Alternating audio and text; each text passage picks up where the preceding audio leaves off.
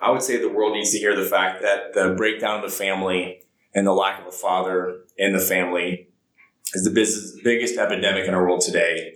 And that we collectively need to work together to create education and experiences to end the cycle of fatherlessness. And um, there are many organizations like mine that are out there doing this work, and that um, it needs to be pulled to the forefront.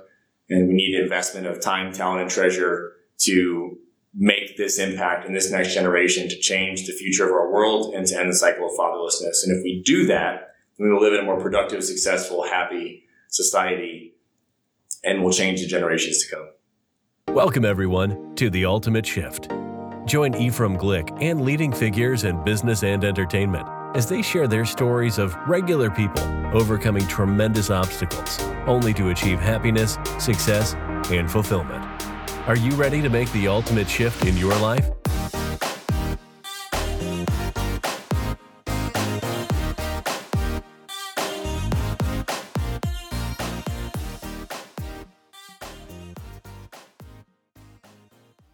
Okay, welcome back to the Ultimate Shift. Today we have Justin Batt, who is an entrepreneur, a writer, a coach, a speaker, TEDx speaker, and well, what do you really not do? got a lot of things going on.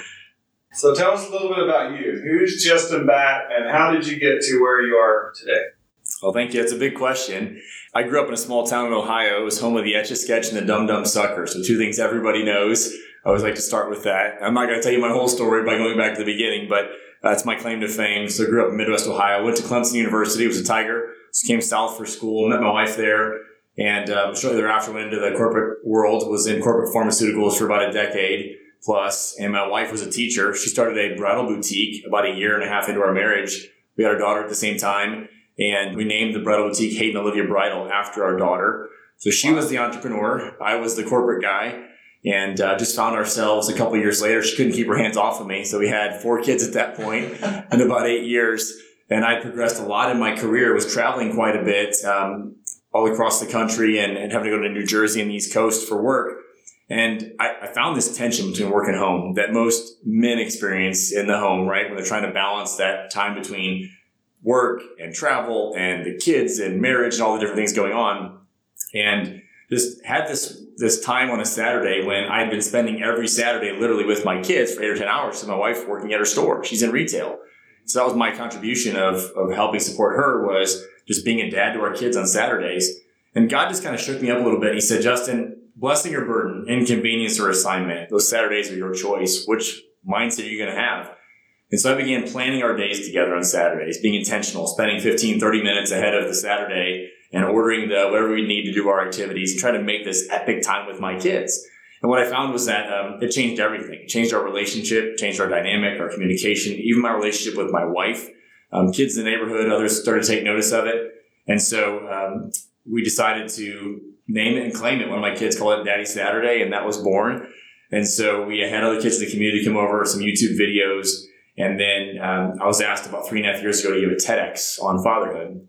And I talked about the fatherlessness epidemic, and I learned about the burden in our country. 24 million kids in America don't have a biological dad living in the home, but millions more have a dad who's physically present, but he's emotionally absent.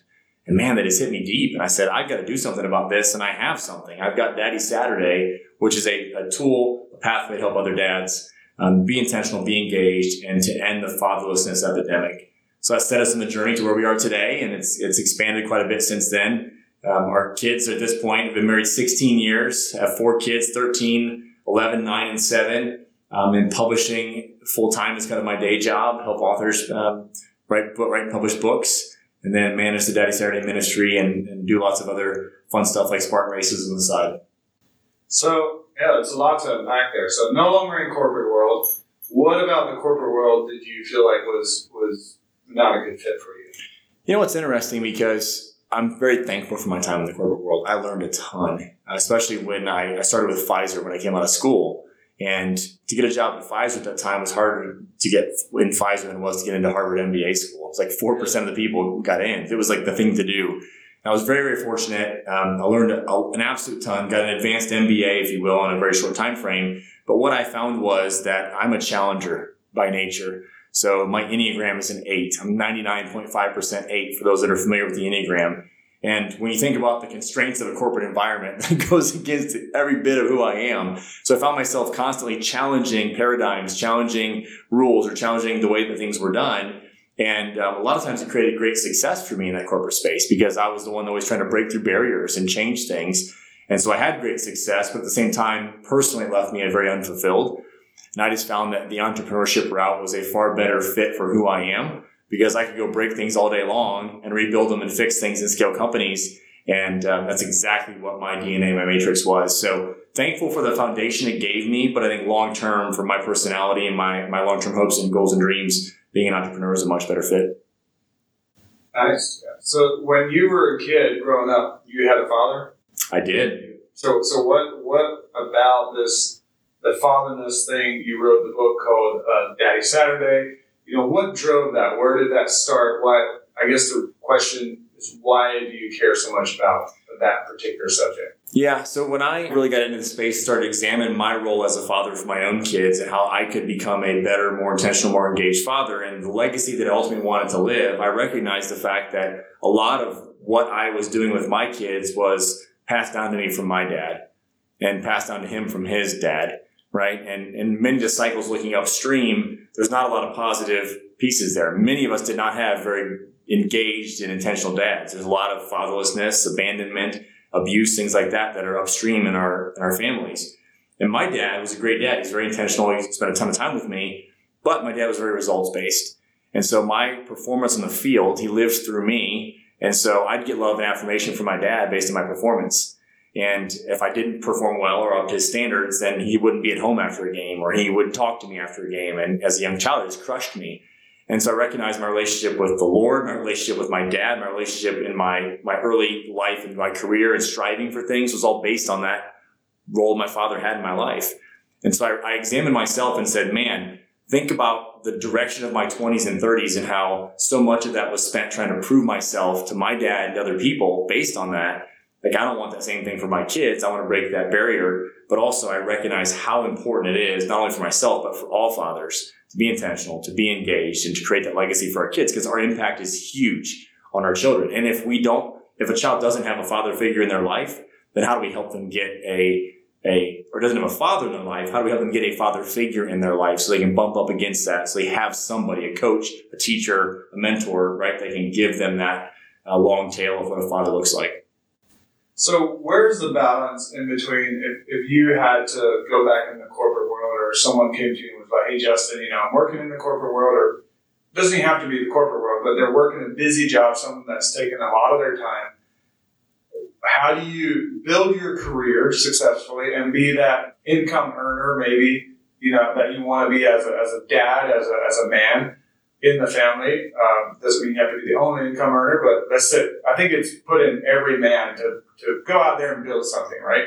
So where do you draw the line or how do you balance that if someone said, hey, I, you know, I'm putting all my time into work, I'm, maybe I'm building a new company, maybe I'm just trying to climb the ladder in my career and the kids, you know, how did, how did you, you said you started with Saturday. Does it take more than a Saturday? Does it take you know, how did you start to, to kind of balance that aspect of your life? Yeah, it's a great question, and it's probably the number one question that I get. And I do a lot of coaching with with men and with executive men, and that's the one thing they come to me and they often ask is, "Help me manage this tension." Right, things are out of control. The wife may and not be happy, the kids aren't happy. You got it right. And so, one of the things that that I, oftentimes when they come to me, the question is, "How do I achieve balance?" And I say, "Balance is a myth. You'll never find balance. It's about understanding what the tension is, managing the tension, identifying those trigger points. And so there are going to be times in life where you think of it like a rope, right? That rope's going to get stretched really tight. And you're, you're stressed at home, you're stressed at work, you got a lot going on. And for most of us, that's pretty much all the time. But that tension's always going to be there. It's kind of like a tug of war though, is which direction is it going? There's points in life where it's going to go back and forth. And it may go the direction of work for a period of time. You're launching a new company. You have a huge project that you're working on. That's okay, right? For a period of time, that's okay. But when it gets out of out of whack to the point where it's so lopsided that your family's over here in the distance and you're on the other side of it, and you're so focused on work that you're not um, maintaining the, the the tension at home, then that's where things start to fall apart. And so I always look at it and say, what are those trigger points? And I'm very self-aware and understanding um, the tension that I'm experiencing between all those areas. And if I start to feel tension at home, then I start to say, okay, is it because I'm spending too much time at work? Because I'm not communicating? Like what's causing the tension, right? If I have tension with my kids, oftentimes it's because of my own insecurities. Like I'm feeling like I'm not there enough to spend the time with them. I'm not spending quality time. The time we have together is kind of disorganized. So for me, then it's like, okay, we need to have that grounding of a daddy Saturday, or need to grab one of them for a one-on-one time, or do a daddy daughter date night with my daughter, right? I just I'm so attuned to the tension now that I can feel that. Um, and the same thing happens if I'm at work and I'm feeling the tension of I need to be at home. Then I got to examine that and say, why is that, right? What's causing that tension? And so it's a, it's a balancing act of managing the tension. It's never a job of achieving balance because it doesn't happen. Like it's always going to be a back and forth. And so it's understanding the fact that that's reality. So now how do we manage that tension and be aware of what it is? And for me, that's, that's caused extreme success. I am a big time blocker. I believe you have to be organized and you have to put your business calendar and your personal calendar together. You cannot have them separate. And I think that's what causes a ton of tension for people is they feel like they have to, they live in two different worlds. And so they have business meetings, they have business events, and they have that on their calendar on paper on purpose. But then their family life isn't scheduled like that. So I physically put daddy daughter date night on my calendar. It's at 5:30 and I know I got to wrap up my day early. I got to be home, be ready, be changed and be all in to take my daughter out and spend that, that couple hours together with her. And nothing that's like the most important business meeting in the world on the calendar, right? I don't miss it. It doesn't happen. I can't be late. My kids have ball games. I put those on my calendar. So I'm showing up and I'm, I've got my workday wrapped up. I'm there. I'm in the moment. I'm present now. And that, guess what? Tension melts away. It's not sitting at that ball game thinking about, oh, I wish I could be my phone sending this email right now, right? I stopped this to finish up at work.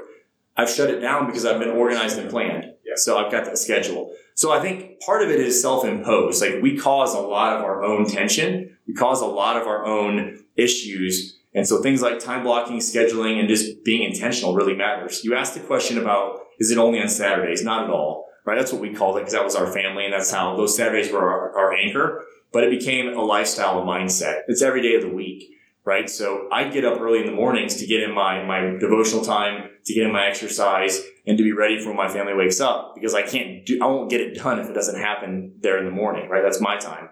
Um, once they wake up, then man, it's like getting the kids ready for school. If they're in school right now in the summer, trying to figure things out, getting them off on their day. Um, and then when they come home or I come home from work, then it's like I want to be shut down and be there for my family and be present. Right. Dinner together, active dinner. So things like that are really important in scheduling it out.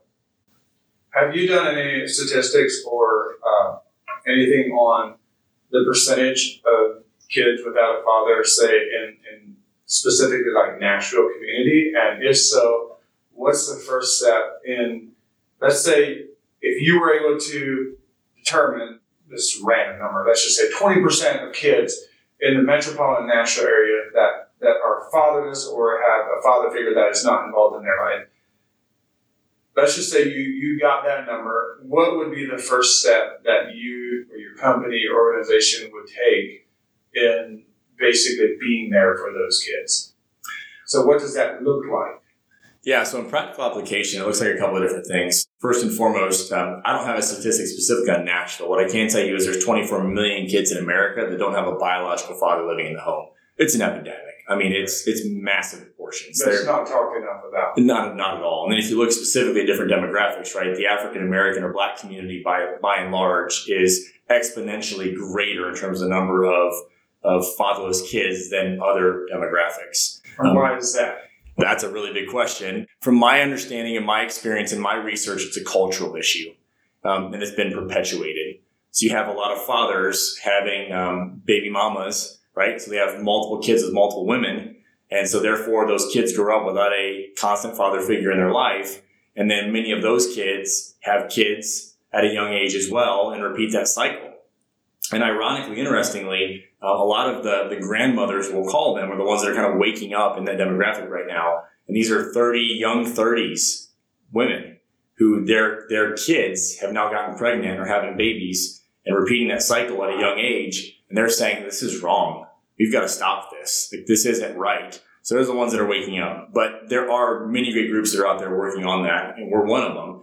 But I think by and large, as a culture, there's two forms of fatherlessness. Everyone needs to understand that. There's a lack of a father in the home, but there's also the father who's there. He's physically present, but he's emotionally absent. That's also a form of fatherlessness. And so when you look at those numbers, it's it's huge. It is an epidemic, right? And so it goes back to what we talked about: work life balance, things of that nature. What we do to solve that, first and foremost, is I believe the local church needs to be the catalyst for that, right? We're called to take care of widows and orphans. Those are widows and orphans. And so what that looks like is the local church, we encourage them to hold a daddy Saturday once a month. And they do an active service, a project together, and they have some epic fun. That's where dads can bring their kids, but we then ask the community, if you're a single mom, you bring your child into that event so now they can be surrounded by other great men who are going to be positive influences on their life. We can get to help them bump up beside a father figure in a safe environment, right? Because safety is huge in that, that respect. There's other great mentor organizations, Big Brothers, Big Sisters, groups like that, the local YMCAs, things of that nature that have programs for mentorship that we can help plug kids into. So they have that. Love encouraging kids to take part in sports or music or whatever their hobbies are, where they can have a coach or a teacher or someone like that that can come beside them again in a safe environment that can help them grow. And then we're launching a program called Kid Boss, which will be a virtual program, but it's all helping kids become entrepreneurs and learning the life changing business education so that they can rise above that situation and have the ability to provide for themselves and for their families. That's awesome.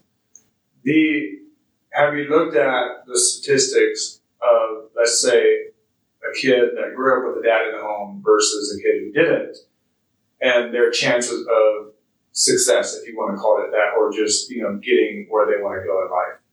So yes, if you look at societal ills today, and by societal ills I mean if you look at teenage pregnancy, if you look at drug abuse, if you look at suicide, depression, anxiety, prison time, even school shootings, every single one of those has an increased incidence. Obesity, I mean I can just go on, right? Every societal ill has an increased rate if you are a fatherless child. Is that right? It is that big of an issue. It is the number one epidemic in our country that no one's talking about. That's insane. So basically, if we if we started trying to focus on that issue alone, and if the fathers aren't there by providing those kids a, a mentor or someone that they can go to lean on for a better example, to be a better example to grow, or like you said, kid boss type thing, then you can shift an entire industry or nation, really. You can change the world, right? And it all starts with the next generation because we are right now living in the largest fatherless generation that's ever existed. So the millennial, the millennial generation is coming up right now as, as young, young parents, young adults is the largest fatherless generation that's ever existed. And it's only being perpetuated downstream, right? So we have to end the cycle and the cycle starts with this next generation by helping them become engaged, intentional parents, helping the dads who aren't in the home come back and re-engage in the home, helping kids don't have a father figure in their life establish a father figure and help the dads who are in the home be incredible dads, right? And then the thing I love and I encourage about dads who are in the home is look beyond yourself. Find that single mom that's in your neighborhood or in your community or on the sports teams or whatever it is and pull their child in. Be that figure for that child if they don't have one, right? I know it's an extra responsibility, but it's so important. If we're going to make that change, we all have to step up collectively and do it. And I would, I would say this too. I think the marketplace needs to also make a shift and get interested in this. It needs to start with the church. It also needs to be done in the marketplace. And I would encourage the business leaders, the entrepreneurs, the executives listening to this podcast to say, what can I do to make a difference in this capacity? Because it is, it is a, a big challenge. And for us in the, in the marketplace, right? If we want to see successful, productive young adults coming up as the next generation of workers, of entrepreneurs, of, of corporate employees, then this is a problem we need to solve. Okay, so two part question on the one is kind of, I just don't want to forget this one, but the in terms of business leaders, entrepreneurs helping in this, is it better, do you think? And I guess one is maybe as important as the other. Do you think that those leaders, including myself, I'm not a father, but is it better to throw maybe money at something or be physically involved in this? Uh, do these kids need finances maybe more so? Well, I mean, I think human interaction is probably the most important thing, but is finances right next to it? That's kind of one thing. And the second, just so we don't forget I also want to ask you if, if you think, you know, you were saying that this generation is going to be the largest fatherless generation, if you will, that we've ever seen. Do you feel that because of that, the world is maybe listening more? Maybe we're becoming more uh, aware of this? And is that a good thing? So I answer the second question first and say yes, awareness is rising. There are lots of groups out there like like my own who are out there teaching this message and preaching this message from the rooftops. I think in the black community specifically, there's a lot of emphasis, and a lot of conversation going, and I'm working with some incredible organizations that are really getting um, big notoriety. In fact, one of them was just on uh, with Oprah and the OWN Network around Father's Day talking about this very issue and celebrating amazing black dads who are stepping up, right? So we're seeing a shift, and it is it, that is a great thing. But we've got a lot of work to do because we've dug a really deep hole, yeah. right? Because of the number of kids that, that have not had that. So it all starts with the next generation changing that. Um, fathers staying in the home, fathers being intentional and being engaged. So that's the answer to the first question or the second question. The first question, I would say that um, I look at it in three different ways. There is um, your time. That's the physical presence of being involved, whether you're a dad or not a dad. I think there's, there's ways you can give your time through the church or through local community organization, um, or even virtually. Right? There's there's still power in that. We live in a virtual society today. And the second is is your partnership. Right? So there's lots of ways that corporations can partner in this space. This just isn't about us. Like this is, I think, philanthropy in general. Right? Finding a cause you're passionate about and finding creative ways to give. Like we've got an organization that has uh, about 80 retail locations and they're expanding to about 300 retail locations and they do rent to own type furniture. And so their model is once that furniture is depreciated, it can't be rented anymore, then what do they do with it, right? They've written off the asset. Well, if that gets donated to our nonprofit, that is a very valuable asset for us. Really means nothing to them because they've already written it off and we can go sell that asset. That becomes an economic stream for our industry. We've got another partners coming over to, our, to my home on uh, in July who they give each one of their employees uh, five days a year to donate to a nonprofit. And they've got teams of skilled people that can build funnels and do marketing and do build websites and do all the things. I've got a whole team from their company coming to my house, donating the entire day. So donating their service. Donating their service, their expertise, right? Yeah. What they yeah. do in the corporate world, they're donating that to me as a nonprofit, right. right? So there's tons of creative ways that you can give back and like something most people don't think about, but they're taking a day of their time. It's a paid vacation day. They're given five a year in addition to all their vacation to go out and serve. And so they're they're very fortunate, or I'm very fortunate that they're coming to serve, you know, our organization. But there's lots of things you, like that you can do. So that's partnership.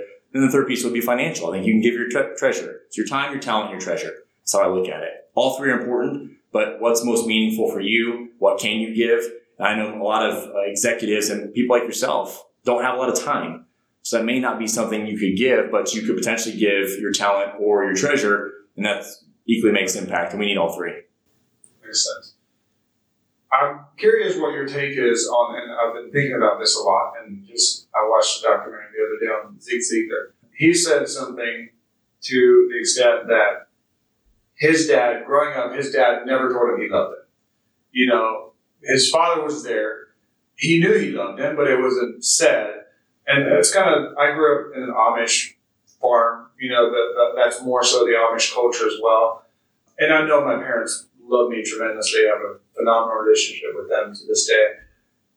What's your take on that style um, parenting, maybe, versus one that is just like you know they're, they're so involved, so very much like you know I love you, but you can't do anything wrong type stuff, and where do you find the balance in that? Have you done any kind of research on if one is more harmful than the other? Does that make any sense? It makes complete sense. And this is, um, I spend so much of my own time trying to figure this out in my own family. And it's a lot of what I teach because it's, it's a super important topic. And I think it's, it's, it's an evolution, right? like anything else, there, there are polar extremes. I don't think you should ever be on one of the extremes, right? Being an extremist in this case is not a good thing. So if you never say I love you, if you never tell your kids you're proud of them, if you never tell your daughter she's beautiful, right, then that's going to create a void or a deficit. It's going to create a father wound in that capacity. If you're a helicopter parent and you won't let your kid do anything, you know, they're failing, you won't let them fail and you're protecting them and it's, well, I love you so much and you're babying them, like that's a bad thing too in the other extreme. So how do you find that center point? And what I found is that um, borrowing a page from Donald Miller's book, we in Story Brand we talk about this in terms of parenting and say it's not about being the hero to your kids; it's being their guide. And when you do that, you let your kids become the hero of their own story, meaning they can experience success or failure on their own with you there guiding them through that process. And failure is so important in, in that so they can learn. You want to see obstacles in your life. You want them to have resistance at a young age because failure at eight is way different than failure at 28. And if you've never failed at eight years old and you fail, start failing at 28, it's catastrophic. You have no mechanism dealing with it. You don't know how to recover from it. And that's where suicide and depression and all the issues come in. And so when you also position yourself as the guide, and this is really, really, really important for dads that are in the home as well as for kids that don't have dads, is by being a guide, you lower your ego, you lower your pride, and you allow other men to come into your kids' lives that have expertise and can provide experiences that you can't. Like I'm not a handy guy.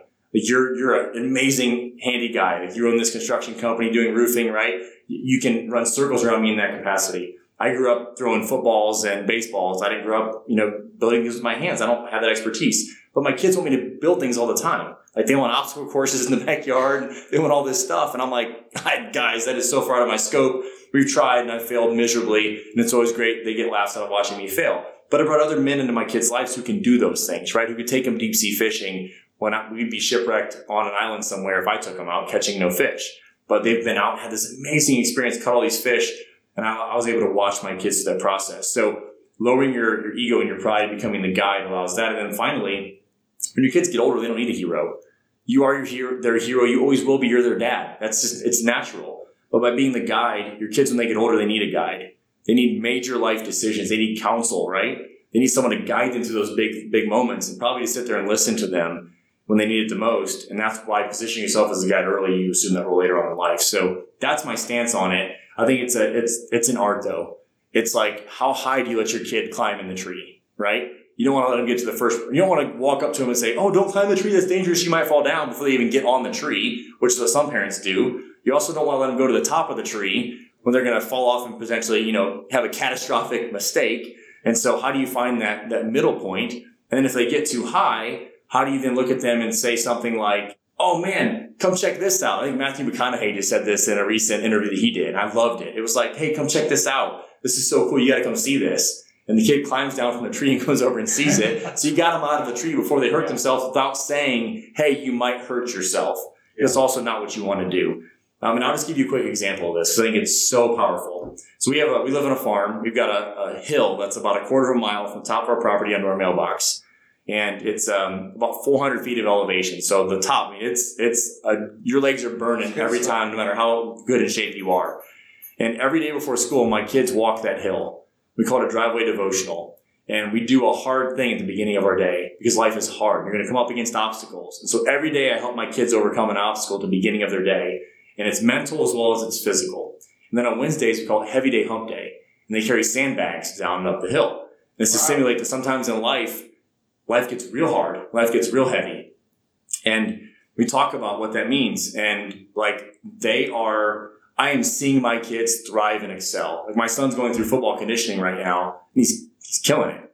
They don't give you any kickback on this? Do they love it? At first, they gave kickback, um, and now they just they're ready to go and they walk out the door and they're they're Dad, it's heavy day hump day, let's go, right? and I'm I'm hearing them say the things that we talk about, like growth mindset versus fixed mindset. Far more is taught than taught, right? How you do anything is how you do everything. I can give you a million one liners of the things that we talk about in those moments, and I'm seeing them in their life. I'm seeing them in their character. I'm seeing them do these things naturally, and it's from doing one small thing at the beginning of our day. It takes ten minutes of my time, right? So that's being a guide.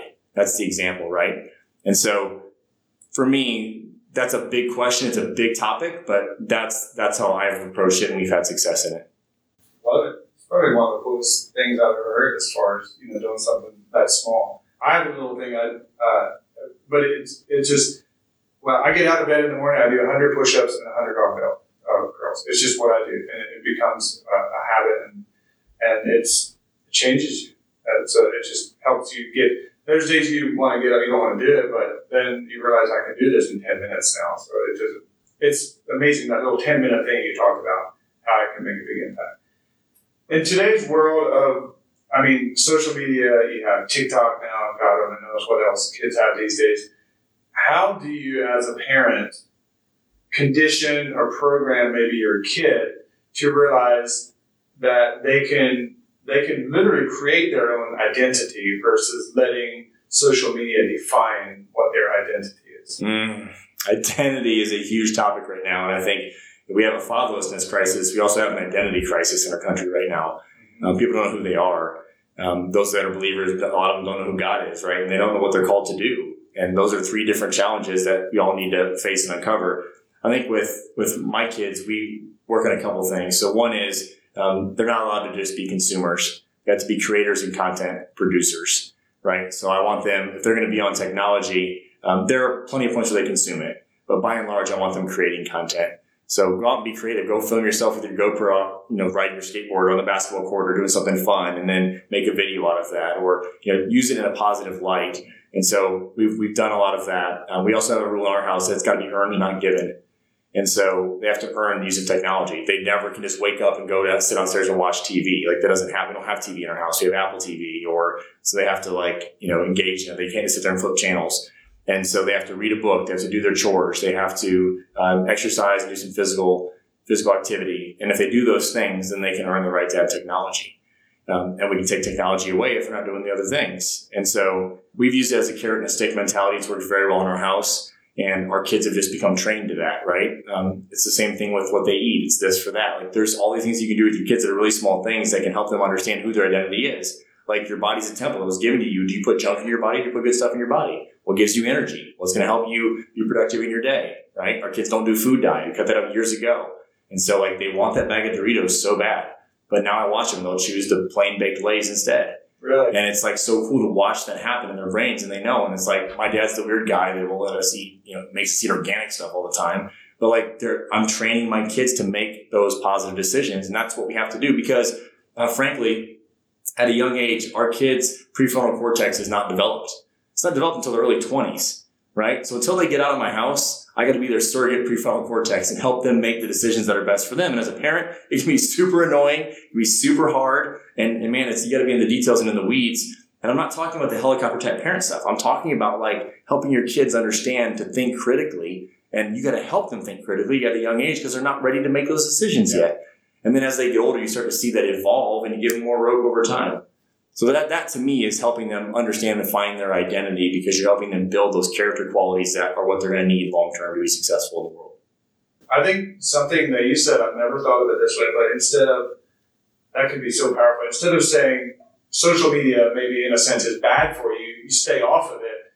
You're not telling them that because you know that's not going to work anyway. They're going to, kids are going to get on it. But you're, instead of changing that narrative of it's bad for me, let's put something good out there.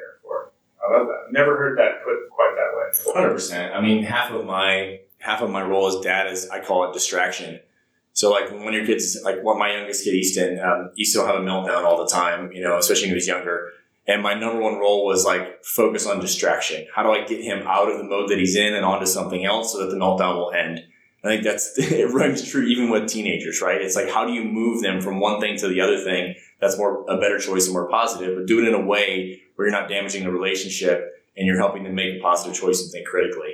And with most kids, right, if you come at them and say, you shouldn't do that, what's the natural response? I'm going to do it. It's like, don't press this button. They want to press the button. Yeah. It's the same thing. And so what I found is that if you can help move them away from that, it's better. The analogy we use often is like the teddy bear. This is great in sales. This works. This is a sales strategy, not only for your kids, but if you have a client or your child and they're holding their old ratty teddy bear, and you walk up to them and you rip it out of their hands, what are they going to do? They're going to scream and cry and be upset, right? So you took their favorite teddy bear. But if you walk up and you've got a brand new teddy bear, you say, hey, look at this teddy bear. Like yours, it, it, has this, but it has this feature and it has this and that. And you start to explain the features and benefits of your new teddy bear. And you slowly exchange the old teddy bear for the new teddy bear. They'll take it. And now you've got them holding that new teddy bear you want them to hold and you've gotten rid of the old teddy bear. But you've done it in a way where you didn't break the relationship. Communication's strong and you've made that exchange. And so in sales, it works. It works with your kids too. So let's dive into your head. I'm interested in you do Spartan races, which is tough on its own. So how do you prepare mentally for a race like that? Uh, how do you, what do you, I'm interested in, in, how you take care of your body in preparation for that, or do you do anything different for that, or is it more so you just live the you, you kind of take care of your, like I said, your body's a temple. You kind of eat the same foods all year, and then this race comes up and you just go do it? Or how, how does that look? Can you break down the mental mindset behind a race like that? Yeah, so I used to, I mean, I've always been physically fit and active. Um, I've worked out for as long as I can remember. And oftentimes I found myself working out just for, frankly, to kind of vanity purposes, right? I just want to be in shape and feel good and look good. Um, then I started doing Spartan races, and I recognized that I had a goal. I had a like, that competitive nature came back out in me. I had something to work towards, but I also had to train very differently because it was it was not just the physically most challenging thing I've ever done, it was the mentally most challenging thing I've ever done. So your question is great because I did have to not just change my physical regiment, but I had to change my mental regiment. So how do you get yourself ready? Because in a Spartan race, um, you've got three different distances, but the biggest distance, 13.2 miles and 35 obstacles. And if you fail an obstacle, you have to do 30 burpees every time you fail an Really? obstacle. Yeah, that's the, that's the penalty, right? And so just like in life, like, Thirty burpees. yeah, And that's not that's that's tough. that's one obstacle. So you're running, right? How many obstacles are total? 30, 30 to 35 in the 13.2 So mile if you race. messed up, say five obstacles, you've done 150 burpees on top of running 13.2 miles on top of doing 35 obstacles right so Wow. so brutal so your goal is you don't want to fail an obstacle and so mentally though you have to prepare yourself to say okay and just like in life i come i'm going to come up against obstacles and i've got to overcome this obstacle i have to figure this out um, and there are obstacles that, that are very difficult some are easier but then if you miss an obstacle and you have to do burpees then like you can't just sandbag or throw in the towel. It's like a golf shot, right? Like you have to move on to the next one. Because if you sit there and languish on the fact that you just had to do 30 burpees, like you're done mentally in the race. And so for me, I do three things. Um, every single day, I put myself in a, in a position to do something I don't want to do. Because in the race, you're going to come up against lots of things that you don't want to do physically because you're just like, you're just gassed. You're just more so exhausted. than your hill. You do your hill. Oh, yeah. You, you do So- something more so, so- than that. that you- Hundred percent, right? So in my workouts, I'm always going to push myself to do one more rep, or to when my body says stop, I go harder, I do more, right? So I- I'm physically pushing through a barrier or a limit because that's what ha- that's what has to happen in a race. Now, the second thing I do is I take cold showers every day.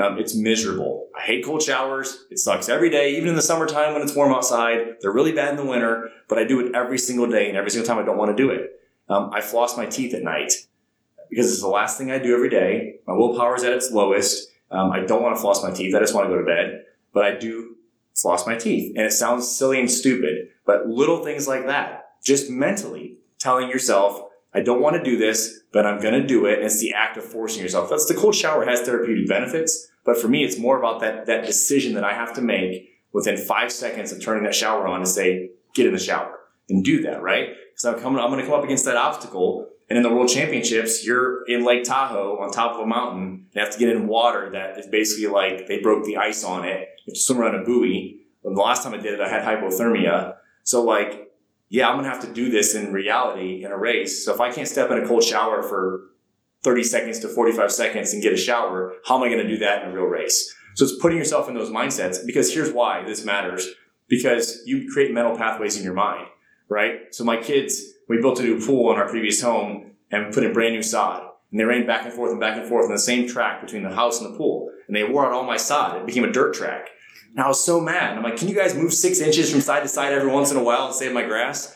But the same thing happens in your mind. If you tell yourself negative things, if you get complacent, then that track forms in your brain. Those neurotransmitters connect. But if you push yourself through hard things and you give resistance and you overcome obstacles, the same pathway forms in your brain in the positive light, right? And so that's what that preconditioning does for me. So when I get into race day, I've simulated that every single day up to a race. So naturally my mind just goes into that mode.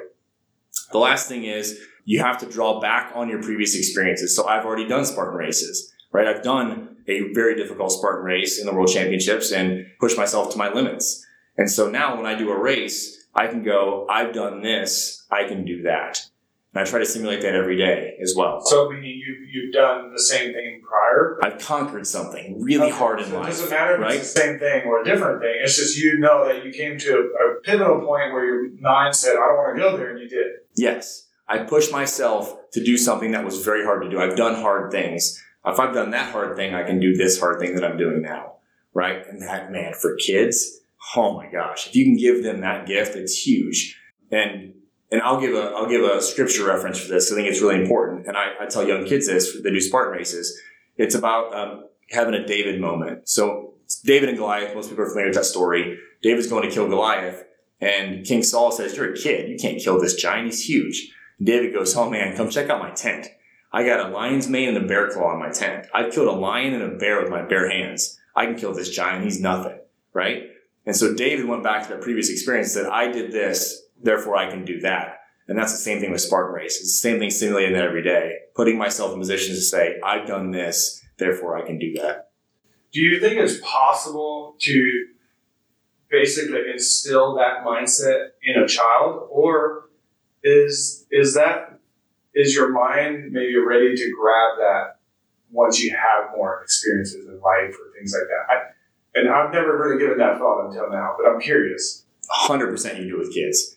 Uh, we do intensives on our farm for fatherless kids. And um, I had uh, brothers come in, and one brother was pretty much in shape. He's playing football, runs track, plays basketball. The other brother plays video games on the couch all the time, does nothing, is overweight. And um, one of our challenges was I was going to do a mini Spartan race on our farm. So they had to run 3.2 miles, they had to do 20 obstacles. And um, the, the younger brother that was out of shape looks at me and he goes, I've never run more than a mile in my entire life. He's 13 years old. And I said, well, that's cool because you're about to run 3.2 miles and do 20 obstacles. Probably over hills and whatnot, too. Yes. And it's rough terrain and it's over hills. And I mean, it's, it's a lot. Wow. And he's like, I, I, there's no way. And I'm like, well, fixed mindset versus growth mindset. Don't ever tell yourself you can't. You say, I will finish. The whole time you do this, you're going to say, I will finish. I will die bef- before I quit. Right? Like you're saying that out loud to yourself. And then the other rule was, look, I don't care if you're walking. You just have to keep moving. You just do not stop. That's the only rule that I have. Don't stop. Just keep moving forward. And it took him forever. It took him like three hours to do the whole thing, but he finished it. He did it. And we got done and you should have seen the smile on his face. And like, it still gives me chills to think about it because I'm like, that kid now has that lion's mane, that bear claw moment that he can draw back on the rest of his life. He can say, I never moved more than a mile in my life. And I just did 3.2 plus 20 obstacles and I conquered that. Right. And so he, his mind is capable of far, his body, I'm sorry, is capable of far more than what his mind allowed. And we're all like that. And that's what Spartan does. It shows you that your body is capable of far more than your mind. So for kids, I think that's really critical. And physical fitness, physical work for me is the easiest way to demonstrate that, right? Define that. So I think it is 100% possible and needs to start with every kid at a young age. Do you feel it's possible if you can conquer that in a physical workout, whether it's running, whatever, that that will also lead into your business and other things in life then? Hundred percent. I mean, my kids, it's right for the, the kids, it's in school. They're going to come up against that in life. And I'm training them to be productive, successful adults because the world's hard. Right? Life is hard. And so for all of us in life, we're going to come up against obstacles every single day. And so when you face an obstacle, what do you do? Do you see an obstacle or do you see opportunity? Right? Do you go around it? Do you go over it or do you run through it? Right? Or do you retreat from it and go the other way? And so, you know, there's plenty of times in, in my life and my career that I've had those and I still have them every single day. And the, the mentality that I have living a Spartan lifestyle is, you know, I will figure out a way to overcome that obstacle. And I will make, there is, every obstacle is just an opportunity. And it's an opportunity for me to grow, to push myself, to experience something new, to overcome something I haven't overcome before. Um, I don't ever see them like as a negative thing anymore. So in the same way, if you have a tough business division, you can think back to that that lion, that bear, if you will, and say, well, you know what? I was about to do this Spartan course and it was tough and I made it through that, so I'm going to make it through this. 100%. And I think also looking at your business track record, right? You probably, how many business decisions have you made that have been difficult? And looking at it going, is this one that unique or isolated? No. Like I've, I've done this before. I've done it successfully. I've done it, or I didn't do it well and I failed. What did I learn from that? It's going to pour into this one. So I think, you know, again, it's those experiences. And for, for young, that's why it's so important for young kids to have those moments, even if it's not related to business, because they need to understand what it's like to fail, what it's like to overcome obstacles and also have that success on the other side of it. So that when they get into the business world and the real world, they know how to deal with that. You've built that resiliency. Resilient kids are what's going to change the next generation. And that's one way to do it. Wow. Okay, so if you were just trying to wrap this up here, a few minutes, if, if you were given the world stage, entire world is watching. You have five minutes to let the world know who Justin Batt is, what Justin Batt believes is most important in the world. What do you think the world needs to hear? I would say the world needs to hear the fact that the breakdown of the family and the lack of a father in the family is the biggest epidemic in our world today. And that we collectively need to work together to create education and experiences to end the cycle of fatherlessness. And um, there are many organizations like mine that are out there doing this work and that um, it needs to be pulled to the forefront. And we need investment of time, talent, and treasure to make this impact in this next generation to change the future of our world and to end the cycle of fatherlessness. And if we do that, we will live in a more productive, successful, happy society, and will change the generations to come. So this podcast is called The Ultimate Shift. If you had to think back in your life, does one time stand out that you would consider it as the ultimate shift in your life that maybe shifted you into a different mindset, different business uh, level, and and what was that? So I'll, I'll, give you two. One was in my role as a parent, and it was that that lightning bolt moment that I had where we had done a Daddy Saturday and we were exhausted, and there were toys all over the yard. I mean, like our toys and the remnants of our Daddy Saturday activities everywhere. And my kids were exhausted. I was exhausted. They were inside watching a show because we had a full day together. And I'm thinking to myself, why am I out here doing this? That's why I had four kids. So they could help pick up and do stuff like this. And every toy I bent down, my back hurts and I'm tired and I'm picking it up. I'm getting more frustrated. And that's where I had that shift. And it was like, are your kids a blessing or a burden? Are they an inconvenience or an assignment? Each one of these toys, you can look at it like it's a burden, or it can be a blessing, a reminder of the day that you just had with your kids, the epic day you just had with your kids, the investment you just made with your kids. And that mindset shift is what set me on the track to say, you know what? Like, I want to be this incredible dad that's intentional, that's engaged, that creates these epic moments for his kids and that builds a legacy so they look back and go, man, I want to hang out with my dad when I have the option to hang out with him, right? Because we have that level of relationship and I want to pour into my kids that way. So that was a big shift for me personally. Uh, professionally, I would say the shift was when I was standing in an airport at five in the morning, getting ready to fly to the East Coast for my corporate job. And I saw this gentleman, um, they called the, you know, the, the diamond platinum member or whatever for the airline. This guy gets up in a suit and he was younger and he was like so proud of his status. And he was like the first guy on the plane. You could just see he was exuding this like this ego of like, I'm the guy, diamond status. And literally in my head, like I want to throw up. And I just said, that's not the status that I want. I want the status of bedtime stories in baseball games. I want the status of being able to work for myself and create my own schedule and not and travel when I want to travel, where I want to travel, and not have to travel because it's my corporate responsibility. And that shift in my head changed everything because it just gave me that perspective to say, I don't want that. Not that that's bad. I'm not saying it's bad to have status or to travel. Like people do that for work all the time and do it successfully. But for me personally, that was the big shift to say, I need to figure out a different path in my career so that I can achieve the level of status that I want that's most important to me. I like it. Last question. If someone said to you, Justin, I want to make that shift in my life, but I, I feel stuck, maybe it's the couch, maybe it's uh, the rut at work, um, they want to, they, they just want one change, one thing of glimmer of hope that their life is going to or can't get better, what would you say to them? I would say that the power of the spoken word is the most important thing that someone like that can can pour over themselves. So assess what you're saying to yourself and who's saying it. When you look in the mirror, what do you see? What are you saying about yourself when you look in the mirror? Are you saying I'm lazy because I'm on the couch? Are you saying I'm unproductive at work or whatever that looks like? What are you saying to yourself or who's saying that? And analyze that. Because that's not who you are. That's not what you were built to be. That's not honoring your calling and what you were given. And so I think assessing that's really important. And then the power of the spoken word. What are you saying over yourself? Are you saying I can't, I won't? The rule in our family is no try, only do. So my kids will never say, I'll try, dad. No, just do it. Like, don't try, do it. You can do it, right? The word can't doesn't exist. So what are you speaking over yourself? Is it negative? And change your vocabulary. Speak positively over yourself and watch what happens. It'll change your whole physiology. I mean, write on your mirror, smile more Smile at yourself in the mirror. Sounds cheesy. It'll change your whole outlook on life just by smiling in the mirror. Get up and do 100 push-ups, right? Drink a glass of water in the morning. Make your bed. Like small things like that can change everything.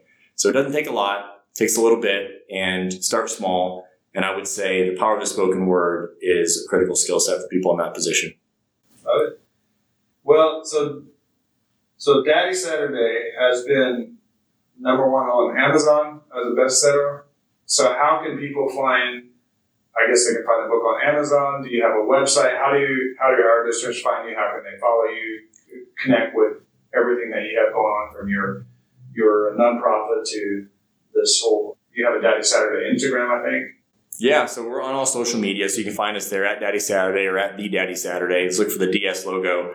Um, but the main site is daddysaturday.com. It's the hub for all things Daddy Saturday. You can learn more, you can get involved, you can find lots of resources. Uh, you can give to the, the foundation if you want to and support the projects that we have going on there as well. And then you can find me at Justin Batt on LinkedIn. That's where most people contact me directly. Perfect. Well, I just want to acknowledge you for taking your time today to come and share your story. It's a credible story. I've been inspired. Um, I'll be listening to this and I'll be thinking about this when I'm trying to put another couple miles on my evening run and I want to stop. So I'm definitely going to think back to what you said about thinking. I've done a half marathon a marathon before, so I can think back to that. So yeah, we've got a Spartan race here in October in Nashville. Let's get you signed oh, up. Don't don't tempt me with a good time. I don't know. I have to look into that. I, I was asking Abby before. I was like, "What is actually all entailed in a Spartan race?" And, and we started talking about it. It's it's incredible. I think I can do it. I've learned I can do anything I set my mind to, but oh, you it's, can do it's it. just getting your your brain to to agree with. well, I appreciate your time today. It's been an absolute pleasure for me. So thank you very much. Well, thank you for having me on. My pleasure as well. Thanks again for tuning in to The Ultimate Shift.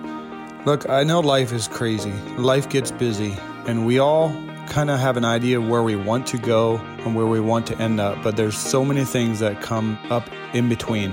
And my goal with this show is to grab one thing from every guest that we can apply to our lives that help get us closer to our end goal. You can follow me on Instagram at Ephraim Glick, Facebook at Ephraim Glick, Twitter at Glick Ephraim, or you can go to the website at ephraimglick.com. See you next time.